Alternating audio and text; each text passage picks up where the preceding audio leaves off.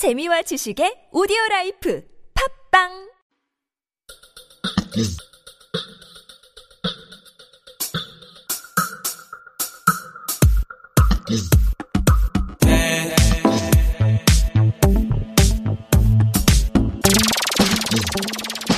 The Round Table.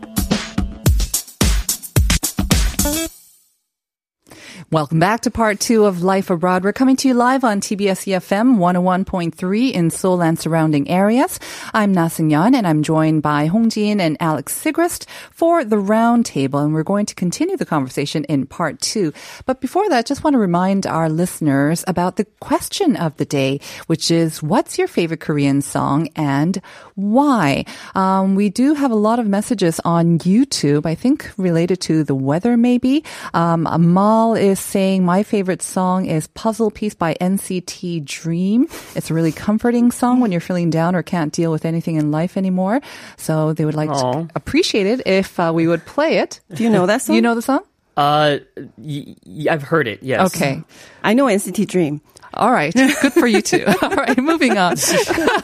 I don't know it. I will listen to it later on though. Kim Jong-hyun saying, 비 오는 날은 Epic High 우산. That I do know. Yes, Oh. Epic High is one of my favorite bands or Just groups showing our age right now. Yeah. Oh, Epic High. Those young kids. And then Amal also saying Sweet Night by BTS's Taehyung. It really matches the weather today and people will get some comfort from it as well. Thank you for your messages. Um, we'll see what um, Christina plays at the end of the show, but uh, continue to text in also um, to 101 sharp or pound 1013. Um, that'll be your chance to get your song on the air and maybe even win a coffee coupon worth 10,000 won as well. And with that, let's continue the conversation. Um, we mentioned in the beginning um, that relation to this story about Incheon Airport, there were some hashtags or news about fake news and also broken pens as well. So you want to introduce what's the fake news about? Gina? Yeah, so um, there was one Kakao message written by uh, apparently this uh, one of the part-time security officers who will be uh, granted the full-time position. Um, he said in the group message, uh, boasting that oh he's being uh, he's jumping from being just a mere alba, meaning a Part-time part-timer, worker. uh, to a permanent status with a 50 million won salary. That number that just added uh, fuel to the fire. And that he also said, hey, what's the point of going to Seoul National University, Yonsei University, and Korea University? You guys were all, all working so hard for all, it, it's all useless. You know, I worked for two, three years, uh, while you guys were work, uh, studying. I made money and now I'm being treated like a Seoul National University graduate. Yeah. I'm not sure you quite captured the tone of the uh, the cuts it, but it was very taunting. It was um, kind of yeah, like gloating in a way as well, and I think that would have um, made a lot of of those young people who were saying it's Very unfair angry. Mm-hmm. very very angry. But then the Blue House said it was fake. They said it's fake, um, that it's not even close to 50 million won The salary. uh-huh, when they're converted to regular workers. Right. So the airport uh, issued a statement saying the average salary of current full-time airport security officer is 38 million Korean won. Okay. Not 50 million.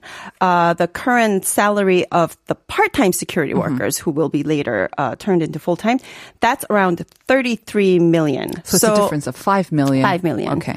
Um, uh, therefore, uh, the airport is saying the salary level of the soon-to-be full-time employees will not differ too much from the current level. Um, by the way, what the starting salary of the office position of the airport is, I believe, 45 million. So Okay. there is that difference. The average salary of the airport worker is, I heard, 90 million. It is Which is probably one of the reason why it Mm-hmm. is so popular and sought after by job seekers. There's also been some claims of misinformation about how those irregular workers will be converted to regular workers as well. Right. Because many people thought from the initial reports it'd just be automatic, you know? Mm-hmm. But it, the airport is saying that's not the case? The airport is saying no. Uh, some of them will have to go through a screening process, uh, two months of extra training because this job is something that a, a, a, mere Mm-hmm. alba or mere part timer cannot do. So they will have to go through um, some extra training. Uh, we'll talk about this a little more later, but some will actually have to take some exams as well, and they may not be able to get that full time position if they Mm-hmm. fail.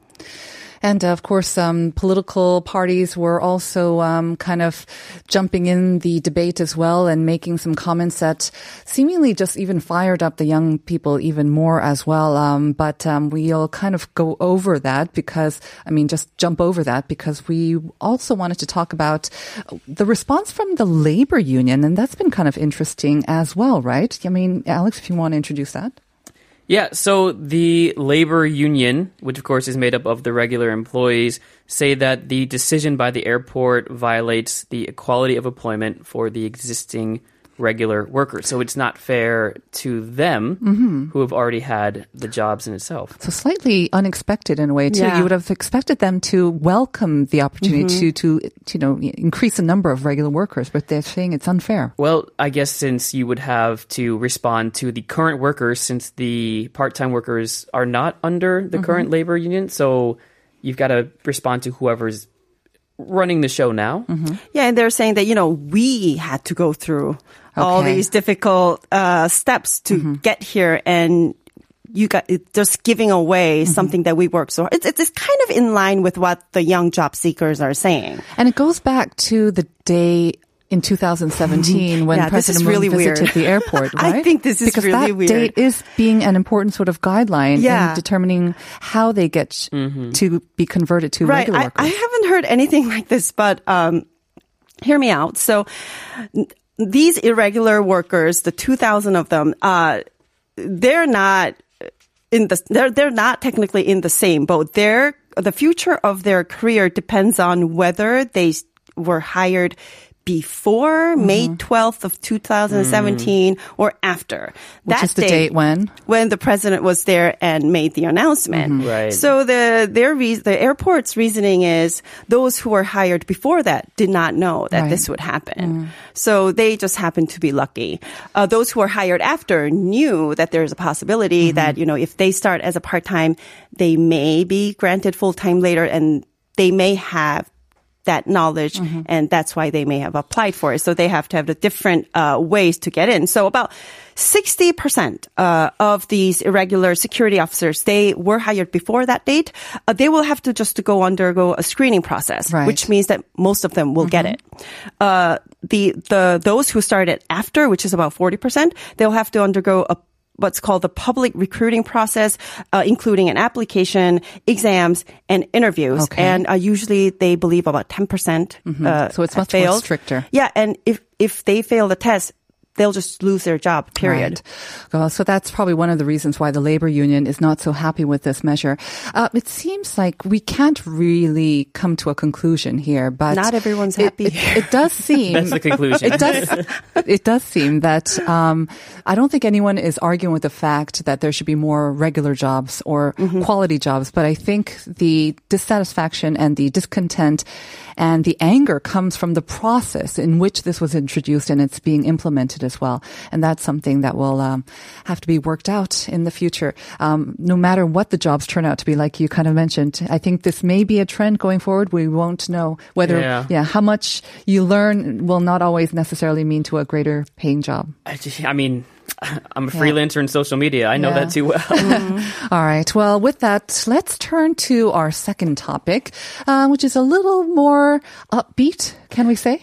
oh yeah, we'll, we'll go with the puns here. All right. Just jumping off the charts here. We're gonna uh-huh. talk a little bit about the recent Blackpink song and music video. How you mm. like that that came out, but not just because you know it's Blackpink and it mm-hmm. makes waves, but kind of how it's related to the coronavirus situation. Mm-hmm. Since now musicians have to rely on their online sales and online presence mm-hmm. to become well successful in this time. And the question now is are K-pop bands who have a strong online presence well suited for this temporary halt of you know in-person mm-hmm. activities?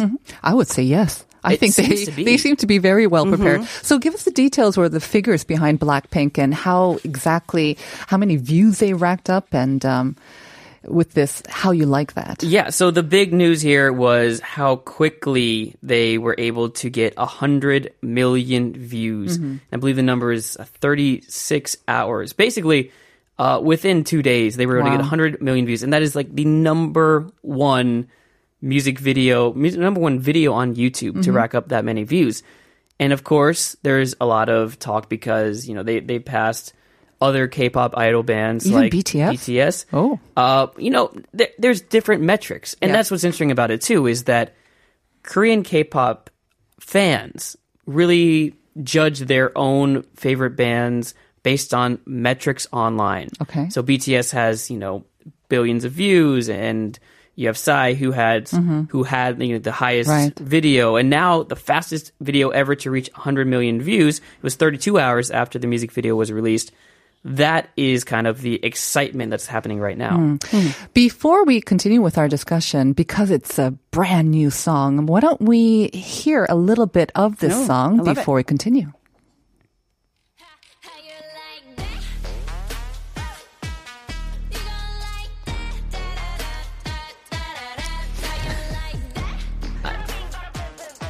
I gotta admit, I'm a fan. I'm, a, I'm a fan of the song. I'm a fan of Blackpink.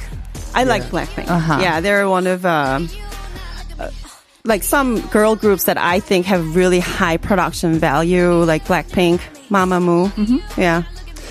And the uh, the music video, and I saw a little bit of the music video. I saw their performance on the Tonight Show, where Mm-hmm. they were wearing these kind of like converted hanboks. Hmm. So it goes very well with the song. You know, it plays up their, I guess, Koreanness as Mm-hmm. well. And I thought it was very clever. So it's very unique. Mm-hmm. Um, it definitely sets them apart from your regular sort of run of the mill uh, pop stars.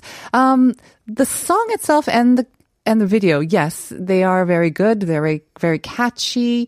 Um, I did want to uh, introduce one sort of um, opinion from our regular listener, actually, from Elber Um. She said, honestly, I didn't like the new Blackpink song because it feels like a blend of all their previous songs. and I have to say, I kind of I understand that. where she, yeah, Yeah. where she's coming from. Yeah. I, I kind of felt that too. She's not wrong. She- Okay. I like. I love the song, but that is not an incorrect Mm-hmm. comment. But I guess then again, don't all kind of pop songs or all artists have like a mesh of their songs in different songs, anyways? I guess. But Yeah. Uh, yeah, I guess what maybe she and I am also thinking is, was it such a great song or such a great video that it it merited kind of the you know the record of having the fastest 100 million views and And, and I guess the answer to that, as much as I like the song, is probably no. If you're going to go based only on is it quality, is Mm-hmm. it new? Because you know at the time, Psy's song was new. yeah. and the, like the music video that came out with it was new, and that's Mm-hmm. what warranted the views. But what makes it interesting in Korea is that, in a way, the video did deserve the views because it's not the band; it's the band and the fandom Yes. that matters in Korea. take us through the fandom. I mean, we sort of know about it. I think, um, yeah, Teen, right?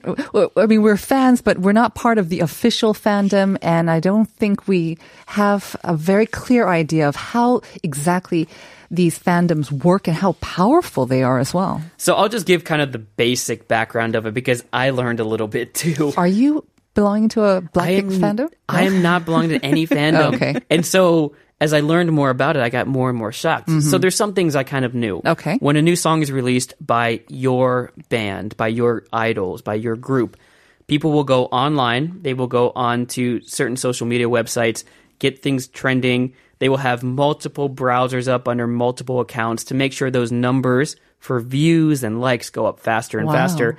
And they will call on well, they will message mm-hmm. other fans to say like, "Hey, are you watching now? Are you watching now?" And for 24 hours at least, they will be watching the trends on Korean charts to see, you know, who's going higher, who's mm-hmm. going lower. Are they number 1, number 2, number 3? And if a band starts dropping, they will message each other and say, get the "Hey, clicks get, going back again?" up there Uh-huh, okay. and keep watching and, and refreshing." Hmm. But it's so these kids are so smart. They figured out some of the algorithms on YouTube, for example, where I read this recently. In order to get another view for your music video, you can't hit the refresh button you must watch three other videos first. Oh, and then and go then back. go back and watch. It can be any three videos. And so they have it down to a science where they know exactly how to beat the algorithm, Wow. how to get those numbers as high as possible, as quickly as Mm-hmm. possible, because they know that those numbers determine whether you think someone's popular. And the perfect example to that is BTS, Hmm. because Mm-hmm. BTS became bigger because they pushed those numbers up to make it a Billboard top hit when they were coming out. Hmm. So and and they're playing the game, and that's exactly what's happening now. And I think that's the strength of being K-pop in the COVID nineteen situation, where everyone's social distancing, and you rely on that internet strength to push your numbers up and to get some of those that revenue from advertising. This is um we've come a long way since the old days, huh, Gene, when we would write literal fan letters, Oh, yeah. handwritten letters to our mm-hmm. favorite stars. Yeah, and they, you know, stay outside mm-hmm. their their What do, studios. you, what do you think of this? I mean, I know that you, It's fascinating. And you worked in the U.S. for 10 mm-hmm. years, and I don't know if the fandoms or the K-pop fandoms were to that extent at the time, but no, not back then. But these fandoms, they're not just limited to fans here in Korea. They're all over the world. It's a global sort of movement, right? yeah, it was.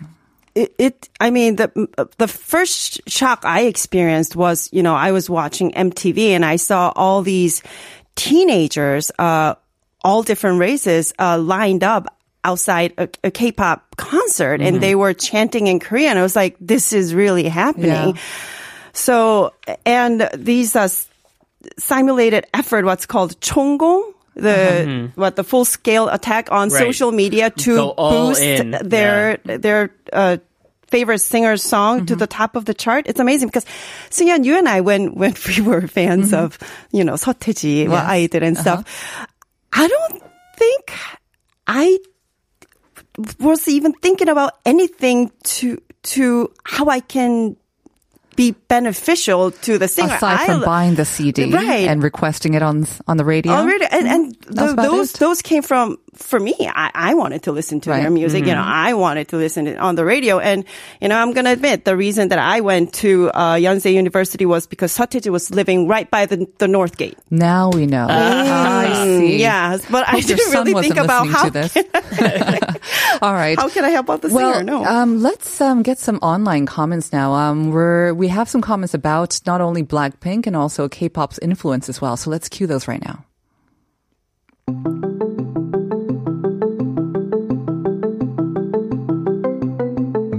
Blackpink songs are already good at first hearing and also very addictive.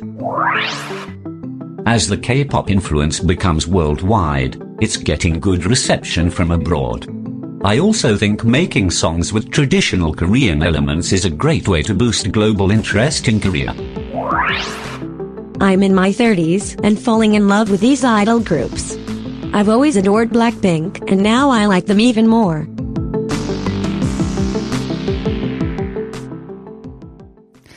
So we definitely have some Blackpink fans, as are we here as well. We have to say. Um, I have to say.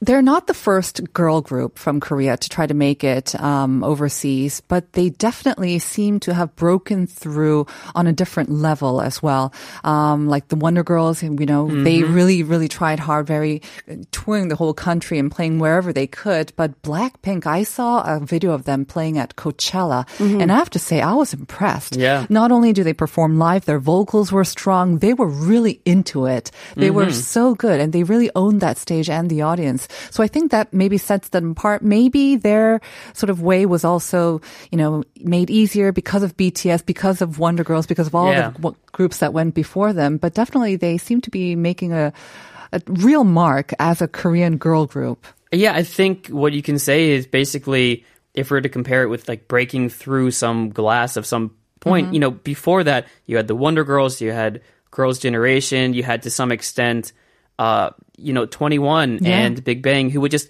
hit the glass, hit the glass, and they never really Mm-hmm. broke through until BTS came along. On a And- huge scale, yeah. and, and just shattered that. And now Korean bands can perform anywhere in the world and be successful. And now online.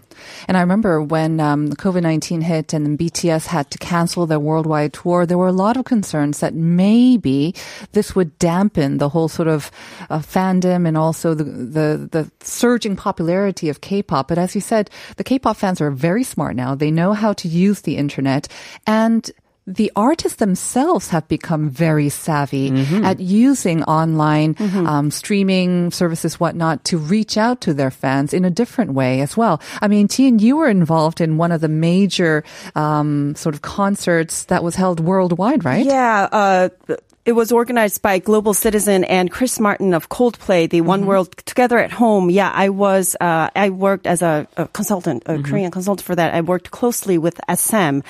Um, and yes, it was kind of done actually in a whim. Um, we only had two weeks to prepare for this concert. Yeah. and because uh, WHO and the UN uh, approached global citizens uh, to do something online uh, for the COVID nineteen Solidarity Fund. So it, it was it was amazing how all these artists actually came together, and it was nice that they actually did it in their own home, and we got to see that. And uh, Super M uh, graciously uh, has agreed to be part of it. And SM, I think what SM did was they were already working on some kind of like an online format Okay. for their artists, and uh, it worked well with the One World Together at Home. And then they did a concert on Naver's V Live, and I was pleasantly surprised that it was a huge success, and it was the first ever uh, to to hold like a. a what you have to pay for it, yeah, right? paid A- a paid, uh, see. It was not. Well, okay, for me as an old person who's used to like free stuff online, Exactly. it- Me To pay thirty three thousand won as your minimum Ooh. ticket price to not get any of the bonuses, you can pay up to sixty eight thousand won. Wow. Uh, and they had a huge, huge showing with hundreds of thousands of fans. You know, you could fill up multiple stadiums. Yeah. And what I'm understanding from the industry is like this was kind of an eventual goal to get to to be have a bigger online presence. It's just that this situation has pushed us to get there faster. And as you said, I think Korean pop bands and also the industry have been very savvy. They know how to um, sort of um, um, use this and the the global fandom online that they have already to introduce this new content and then move very quickly. I mean, again, coming back to BTS, remember their sort of Bang Bang Con concert, Oh, yeah, seven hundred and fifty-six thousand paying viewers as well. So it, this could be very well an opportunity for K-pop to sort of expand Yeah, and- their domination. yeah, and yeah. it's very clear that the demand is there too. So apparently, you know, we just have to find the right way to. Uh, All right. Yeah. Let's move on. Okay, so that will have to do it for our discussion today. Um, Incheon and K-pop and Blackpink, very interesting as always. Thank you once again, Alex and Sheen. I'll see you next week. Thank you. See you then. See you next week.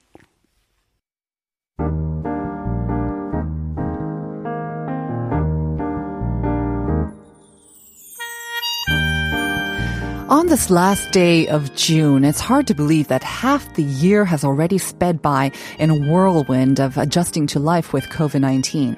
There's still a lot of new things to learn in the new normal. With no immediate end in sight and the economic hardship weighing down on many struggling Koreans, K-pop is showing the world that where there's a will, there is a way. While the entire creative arts industry came to a standstill and eventually shifted to an online normal platform, K-pop, with its unique fandom culture, has led the way in adapting to the new normal. From live streaming online concerts to personal video calls made by musicians to their fans, the industry as a whole has pivoted quickly during this pandemic. The current pandemic only accelerated the digital shift the industry was heading towards, and that just may be the key to the well oiled machine that's been ever evolving, and perhaps it's why it's thriving, even in these difficult times.